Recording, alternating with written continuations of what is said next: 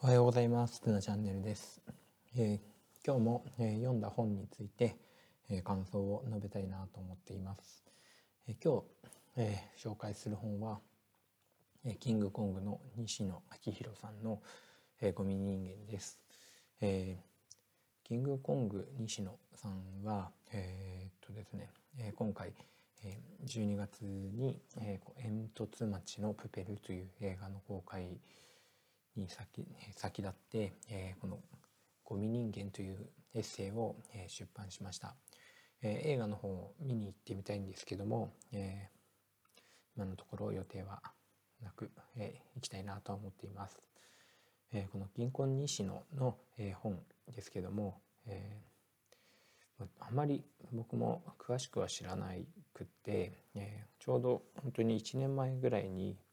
えー走りながら、えーこう YouTube を聞くっていう習慣ができて、えーその時に、えーこ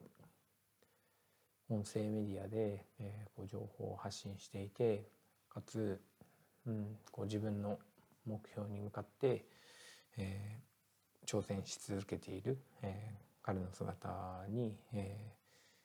ーなんかこう応援の気持ちを持って、えー僕も、えーこう西野さんからたくさん学ばしていただいていたところです。で、え今回の映画の方も気になりますし、え絵本も、えこう YouTube とかで見たりとか、えそれから、えこういろいろとですね、えいろんなオンラインサロンだとか、えそれからこうコンサル的なこともやっているので、うん、すごく学ぶことが多いなと思います。で、まあ、この本から、えー僕がえら、えー何ですかね学んだことを、え3つ、えー紹介したいなと思っているんですけども、えーまず1つ目がいつの時代も圧倒的なオリジナルは違うルールから生まれるということ、えー世界を変えるにはルールから変えなければならないと。ただそこには大きな痛みが伴うということ、えー書いてありました、えー自分もやっぱりこう何かしら挑戦をしたいとか今の学校現場を変えたいとかえー子どもと関わる姿勢を変えたいなというふうに思っているのでやっぱり、まあ、オリジナルってほどの今オリジナルっていうのがないかもしれないけどでも今やりたいことってやっぱりこう違うルールを生み出したりとか、えーこの世界を変えたいなって思えているのでそこには必ず大きな痛みが伴うということをやっぱり自分も考えなければいけないしでもその痛みがあるってことを考えて考えてその先に自分が理想としていた未来があるのかなって思ったらやっぱり頑張れるかなと思います。えー映画「煙突町のプペル」の中ではこんな言葉が出てきます。夢を持てば笑われて声を上げれば叩かれる。見上げることができない街で僕はどうだ。輝く星が煙に飲まれて明日が見えなくても行こう。嵐の海を越えて光の世界へ。もう聞こえているだろう。勇気の産声を。というねあの言葉があります、えー煙で空が見えない煙突町、えーそんな中でも、えー星は必ずこの雲の向こう側にあるんだと信じてやってみなければわからないだろう。誰か見たことがあるのかと言っている、ね、主人公の言葉に、えー本当に今のコロナの状況下もそうだし自分が、えーこうしたいと思っているけどもこれは達成できるのかなと思っている僕たちに勇気をくれる言葉だなと思います。え2つ目は、えーリーダーであるためにというところです。リーダーにあるリーダーっていうのはね、えーやっぱり家でも、まあ、親がリーダーなのかなと思うし僕の仕事上、えー学校の先生っていうのはリーダーであると思います。でリーダーは、えー西野さんが言うには全員の意見に耳を傾けて最後は独裁する。正解を選ぶのではなく選んだ道を正解にする。リーダーがやってはいけない仕事は多数決。それは責任を負わないリーダーになってしまう。結果的に全員を守れると思うなら